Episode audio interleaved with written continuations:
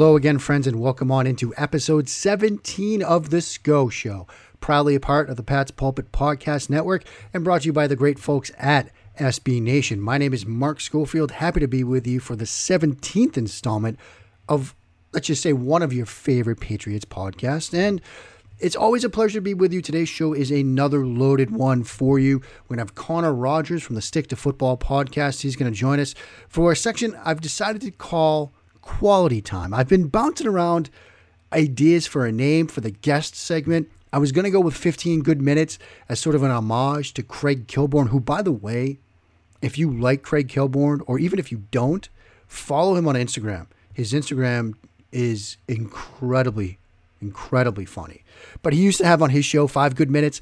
I was thinking of a play on that, 15 good minutes, but I wanted to go in my own direction. So we're going to start calling the guest segments quality time. I just like that. So we're going to spend some quality time today with Connor Rogers. Also, we're going to talk about the Jets. We're going to talk about some injuries, but more importantly, we're going to talk about the Jets pass rush. Look, it's shaping up like this should be a good weekend for the New England Patriots and their fans. The Jets come to town. They're banged up. They've looked not great over the first, first two games, first two weeks of the season. But if there is one thing to worry about, it might be their pass rush. And I know I spent a lot of time yesterday saying, oh, look, the tackles, the backups, they're Eluemunor, Cunningham, they're okay. Don't worry about them.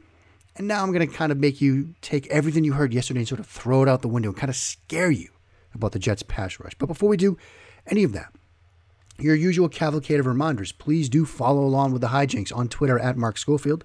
Check out the work at places like InsideThePylon.com, Pro Football Weekly, Matt Waldman's rookie scouting portfolio, and yes, that trio of SB Nation websites Big Blue View, Bleeding Green Nation, where I co host the QB SCO show with the Honorable Michael J. Kist, and of course, here on Pat's Pulpit, where I am proudly a part of the Pat's Pulpit Podcast Network and I do some film work from time to time. We're going to get to some of that film work in a minute. But some news that dropped yesterday. I'm recording this on Wednesday, so it dropped on Tuesday after I recorded with Taylor, after I had recorded my part of the show. Isaiah Wynn going to injured reserve with turf toe. Now, the hope is that they can manage this and bring this back and bring him back at some point during this season. So he's out at least eight weeks on injury reserve due to the turf toe, but he's eligible to begin practicing in six weeks. And so the hope is that the Patriots can sort of get through the next couple of weeks, get him back, and bring him back up to speed. So that's some of the injury news.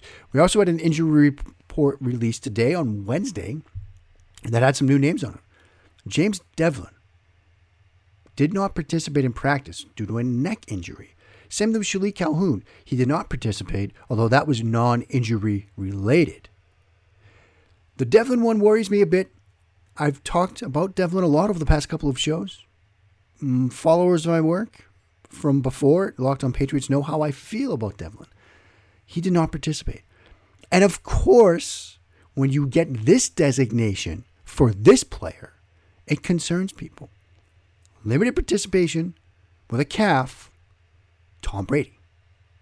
Now, I do think this is sort of the managing Brady pitch count type of thing. But anytime he pops up on the injury report, the ears perk up a bit. So that will also be something to watch. Other players who were limited Matt LaCosse, the tight end with an ankle, Caleb Benenoch, the newly acquired offensive lineman, also with a calf, and offensive tackle Marcus Cannon with his shoulder injury. Full participation, Brandon Bolden, he's back after he was downgraded from questionable to out last weekend with a hamstring injury, but he was in full capacity on Wednesday. Now let's, after spending yesterday talking up the Patriots offensive line and how they protected Tom Brady, let's scare you to death about the Jets because to give you a little window into the life of Uncle Mark, what I do once the good old all 22 drops, whenever it finally drops, is I try to watch as much quarterback play as I can. That's my thing. That's what I do. I try to watch anywhere from 12 to 16 quarterbacks their full entire game on the coach's view to try to get a sense of it. That gives me, hopefully, if I can get to 12, maybe 16, watch half the guys, that will, should give me roughly eight games on each quarterback. That's a pretty good sample size. Now, obviously, some guys I watch more. Mitchell Trubisky, I watch all of Mitchell Trubisky. I'm just saying Part of what I have to do. I watch all of Carson Wentz or whoever's playing for the Eagles because, again, that's what I have to do. Obviously, I watch all of Tom Brady because, again, that's what I have to do. So you throw that into the mix. I'm watching a lot of quarterback play. And now I've watched now all of Josh Allen to this date. Kind of impressed, I got to say. We're going to talk more about Josh Allen next week. But that gave me a chance to watch the Jets defense in week one. And obviously, I watched the Jets against the Browns to get ready for this week in these shows. They got after Josh Allen. They were knocking him around. They got after Baker Mayfield, and they were knocking him around. And part of it is just guys winning one on one reps. Now, there's going to be a piece complimentary to this uh, podcast going up on Pat's Pulpit where I break down six different pass rushing plays from the Jets defense. And I'm going to walk you through some of it because, like I said, some of these are just guys winning one on ones. The first example in the article is Jordan Jenkins in a two point stance outside the tight end. And then Leonard Williams is part of the three man line. It's just a four man rush. They get Leonard Williams isolated against left guard Quinton Spain for the Buffalo Bills, and he just drives him back into the lap of Josh Allen. Very similar to the Shaq Mason sack that he gave up last Sunday against the Dolphins. So that's an example of just a guy winning a one on one matchup. Not the only time Quinton Spain get, gets beat in this article, let alone this game. Gonna have more on that in a second. Another example is Jenkins this time on the edge against left tackle Dion Dawkins, again in that Buffalo game in week one. Jenkins comes off the edge, gets into Dawkins, the left tackle, locks out his arms initially, then stacks him, sheds him almost effortlessly, gets to Josh Allen. The hit by Jenkins on Allen knocks the ball out, and the Jets recover. Again, two plays Guys would have one on one matchups. And they came on successive downs. One was first down, the other was second down. You get a one on one from Leonard Williams against the left guard, and a one on one from Jenkins against the left tackle. Both players win their reps. You get a, uh, you know, a sack on the first play, and then no, actually a throwaway in the first play, and then a strip sack fumble in the second play. Another example came from Monday night of a guy winning a one on one. This is now Tarell Basham, who's pressed into action due to injuries. We're going to talk about him in a moment in our quality time with Connor Rogers. But against the Browns on Monday night, there came a play late in the second quarter, or early in the second quarter, excuse me.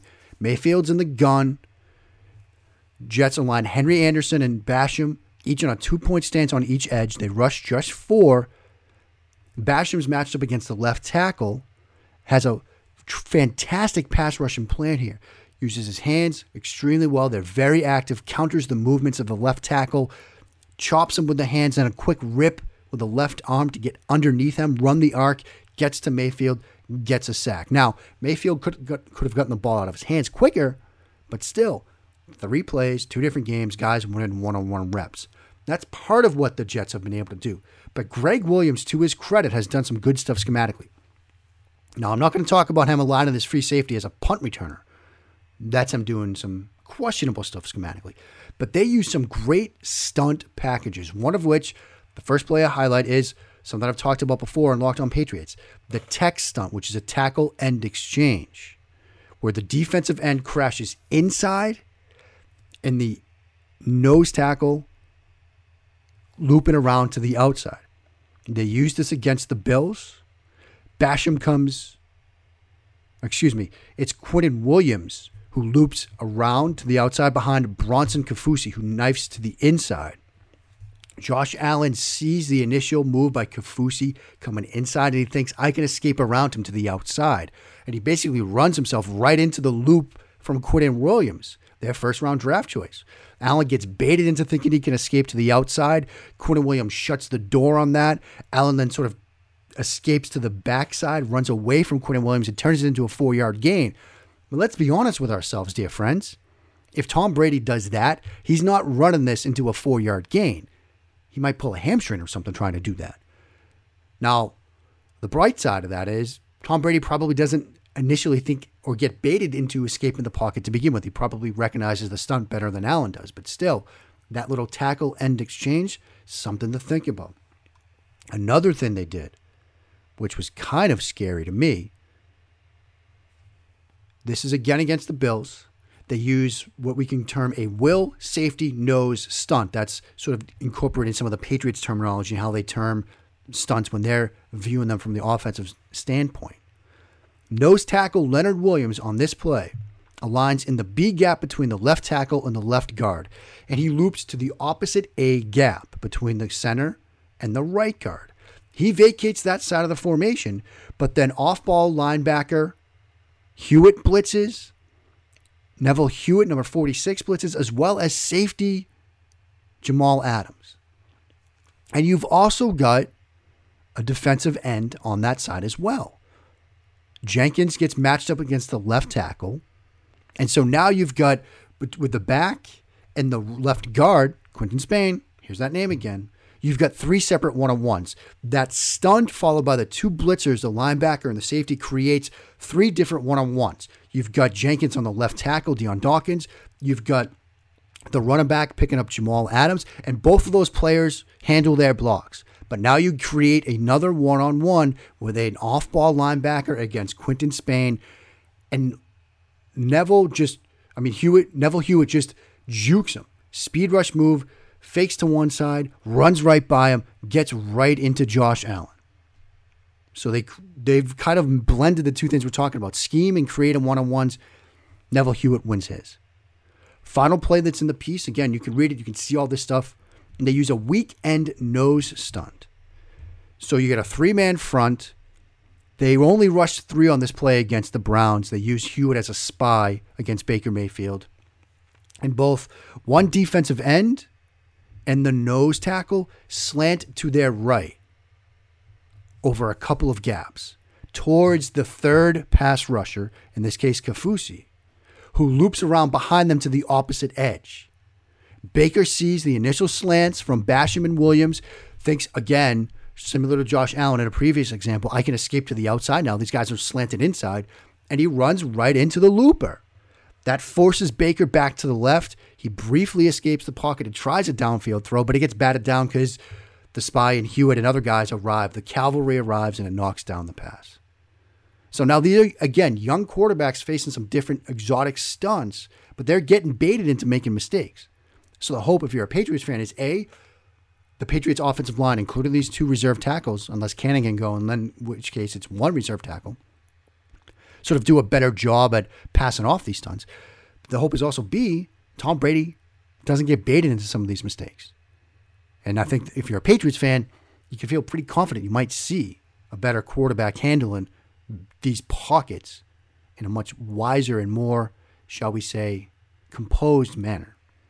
But again, Bill Belichick and Dante Scarnecchia, I'm sure, are drilling into the heads of the offensive line and Tom Brady and everybody else, backs, tight ends. They're going to show some different looks, some exotic stunts. You got to be ready for them. So that's going to be something I'll be keeping an eye on when this game kicks off on Sunday. Up next, quality time with my friend Connor Rogers from the Stick to Football podcast. That is ahead on episode 17 of The SCO Show. And welcome back to episode 17 of The SCO Show, proudly a part of the Pat's Pulpit Podcast Network and brought to you, as always, by the great folks at SB Nation. And I could not be more excited for our next guest. And I know I always say that because it's the thing you say, but I truly do love this dude. He's a fantastic guy. Always get to spend a little bit of time with him down at the Senior Bowl. He's one of the co-hosts of the Stick to Football podcast, which I'm sure you all know. But he's also a big Jets guy, and that's why we're bringing him on. He is Connor Rogers. Connor, buddy, how you been? I'm good, Mark. Thanks for having me, man. It's been a minute. It's always good to talk to you. Uh, I feel like every time I talk to you, though, it's uh, the Jets. Things are just in disarray. So right. here we go again, man, for another Jets Pats week. Here we go again. It's another Jets Pats week. Things do seem to be disarray. And that leads me to the initial question, Connor. What's the current state of the New York Jets? Well, absolute panic and a little bit of hyperbole too. It's funny how it goes in New York. When things are good, things are great. When things are bad, things are horrible. There's no really happy medium. And I understand people are upset that number one, the Jets should not have lost Week One to the Bills. It's a game where you dominate three and a half quarter, uh, you know, three quarters, and you lose with uh, as bad a fourth quarter as you could possibly play. As soon as C.J. Mosley comes off the field, Sam Darnold says he was playing, uh, you know, under the weather already and, and then you have no shot on Monday night against the Browns when you're missing your quarterback, you know, C.J. Mosley again, a couple other players. So the state of the Jets is they're hurt, and the state of the Jets is they're 0 and 2. And nobody cares about when you're hurt in the NFL. That's the problem. Now, on the flip side of it, it's very interesting because I think some of the media is already going after Adam Gase a little bit. Now, I was never the biggest Adam Gase fan as a hire, but I think at the same time, you can't really fire a guy after two games, one of them which Sam Darnold didn't even play. So right. when it comes to it, it, things are chaotic right now, Mark. And uh, this was always going to be the case because the Jets' first six games uh, were never going to be easy. You know, with Buffalo and Cleveland, which are so-so games, they de- they definitely let those, you know, obviously get away from them. But then you got the stretch of the Patriots twice, the Eagles and Cowboys before things really, really tailor off. So they're looking forward to getting Sam Darnold back and, and seeing if they can make a run down the stretch. But this right now is not going to be good. You know, Connor, let's, you know, another big picture type question here. You were at that game Monday night. It seemed when I was watching it live, then rewatching it, seems like Cleveland and New York had a bit sort of extra for this game. A lot of big hits, a lot of late hits, stuff like that. Did you get that impression as well? And if so, what was fueling that, do you think? I did, and I think a lot of it was maybe Gregg Williams, you know, yeah. Odell's return. Yeah, it wasn't against the Giants, but Odell felt a certain way coming back to MetLife, and, uh, and there's always there's always a spotlight around Odell. Gregg always brings the spotlight around himself, and I think honestly, Mark, there's just a lot of pressure on both these head coaches. And number one, once again, the Jets were were big underdogs in this game without without their starting quarterback, and then they were really without their second string quarterback, who I think could have kept him hovering around in it before he obviously you know hurt right. his ankle.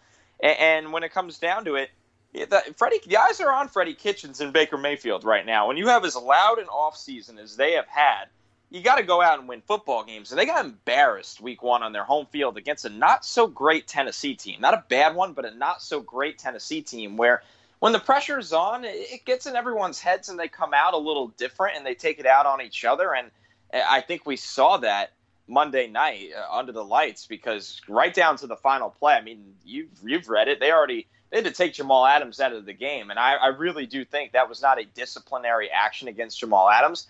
I think it was more so they were just concerned of getting out of the game and not trying to lose another one of their star players. I wanted to start with that Jets defense, and it seems to me that perhaps the pass rush from New York might be a strength right now. They got after Allen, knocked him around in week one, pressured Baker a bunch on Monday night. In your mind, is that the strength of this defense right now? Is their pass rush? It surprisingly looks like one because of how well Gregg has actually dialed things up at times because they don't really have a great pass rusher. That's what's interesting with the Jets. They don't. Jordan Jenkins is a solid player on the edge. He actually got hurt Monday night. And then you look, Henry Anderson, I think, has been very, very good since they acquired him. They're very fortunate that uh, they landed him because Leonard, whatever's going on with Leonard Williams, he gets worse every year. He had a great rookie season, and he's just been so-so since. This year, he's been bad. There's no, there's no way around it. He's been bad this year.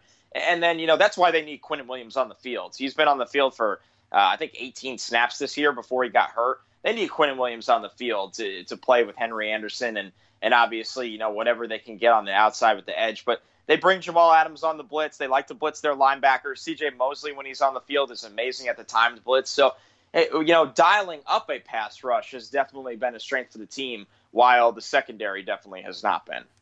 You know, two guys that have flashed sort of in the pass rushing realm for me. You mentioned Anderson, Tarell Basham as well. I was rewatching some of their pressure packages, their stunts and stuff, and both of those guys seem to be able to get after passers. How have those two guys been in your mind? Yeah, Basham's getting a chance here. You know, obviously with Brandon Copeland, uh, I think he's you know obviously still serving a suspension here, and then you know I said Jenkins got hurt, Jachai Polite got cut. There's been a weird opportunity for Basham, and he's been okay. That's you know it's coming out of college. I know you and I both watched him, and there was always flashes and spurts there of a player that can get upfield and get after the quarterback. So not bad so far. I think Anderson's definitely been the bit of the star in terms of this group up front. And once again, they're definitely going to be looking forward to Quinnen Williams' return. So they're just kind of trying to throw, you know, throw stuff at the wall and see yeah. what sticks on the edge. And and Basham has kind of been one of those guys right now.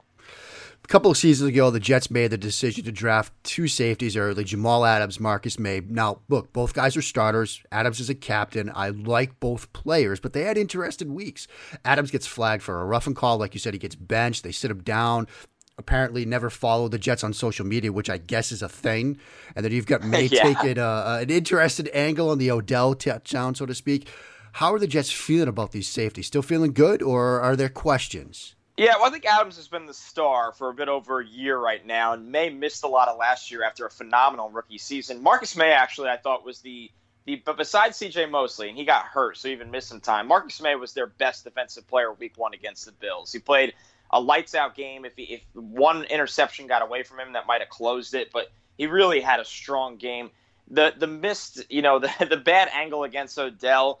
Uh, I don't want to make excuses for him, but I just don't understand why Gregg Williams lines a guy up Right. so far off where he's not in the screen on the initial play. It's and and Maye is the type of guy he will never make excuses. He'll be the first to tell you he just misjudged obviously Odell rare rare kind of acceleration and top speed and, and Maye will be the first to tell you he just didn't make the play and I think a lot of guys in the league don't make that play. I think no guys in the league make that play in Gregg's system where you're kind of taking away the angle when you're sitting that far back on a pass underneath like that. If he's playing up, you have a better chance to make the tackle at the catch point, and, and that's why it's so frustrating. I, I can't explain what Gregg is trying to do with this, but he left his player hung out to dry. But Maye will tell you he, he missed the tackle, he missed the play, and that's unfortunately the one that people are going to remember. Uh, I still think he's one of the better uh, players on this defense for sure, and I think he's really, if he could just stay healthy, he'll be around for a long time. Jamal's obviously a playmaker. Uh, these two are very, very good football players. The problem is they're trying to cover so much ground because this team has nothing at cornerback right now.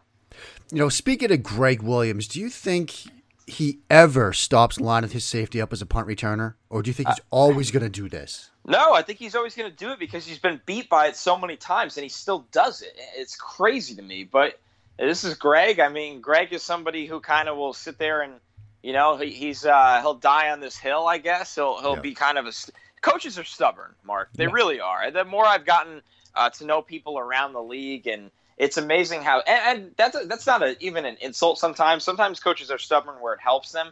I think there's also times where it hurts them. And, and I think for Gregg, he's somebody where he's had some success, and I think he'll never get away from eh, you know what he's always done because of that early success, or at least the success many years ago. Let's talk about the offensive side of the ball. You've got Darnold out with mono. He says he's feeling better, but with him out, this passing game struggled. Siemian's now out for the season until Darnold is back. It looks like it's the Luke Falk show. That doesn't exactly bode well for the passing game, Connor, does it?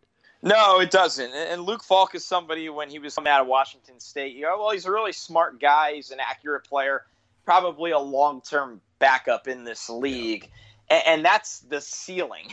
that's Right. the problem here. So when it comes down to it, I don't think Luke Falk was ready to play this year. Now, I will say, he didn't do anything stupid on Monday Yep. night. He actually understood where his check down was. He had the one shot to Robbie Anderson that was, you know, a little underthrown, but at least he made it. He let it, he let his go-to guy make a play on the football.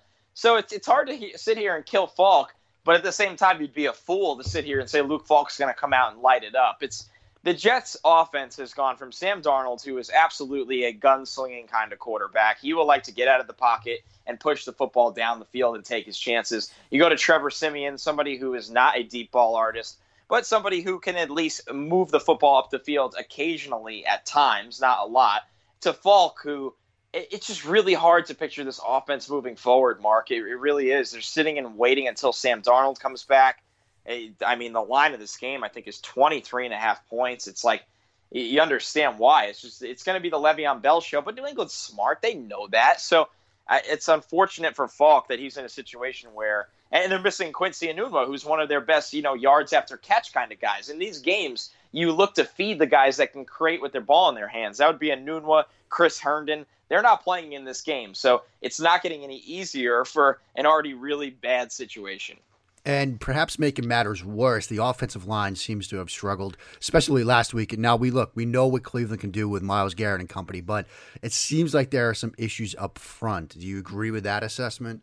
Oh, there definitely is. I think Kelvin Beachum had a horrendous game against Myles Garrett, and, Beachum hasn't had a lot of horrendous games as a Jet. So Myles Garrett's a great player. I, I think Beachum is at best an average tackle, and that's been a problem.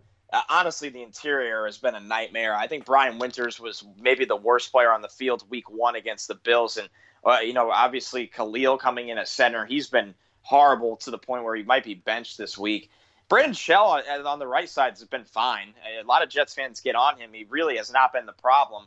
And, and you know, Kelechi Osemele's been up and down. And all five of those guys has, have had, you know, great success at times in their careers. Uh, Winters got the extension – Osemele was a consistent Pro Bowler there for a while.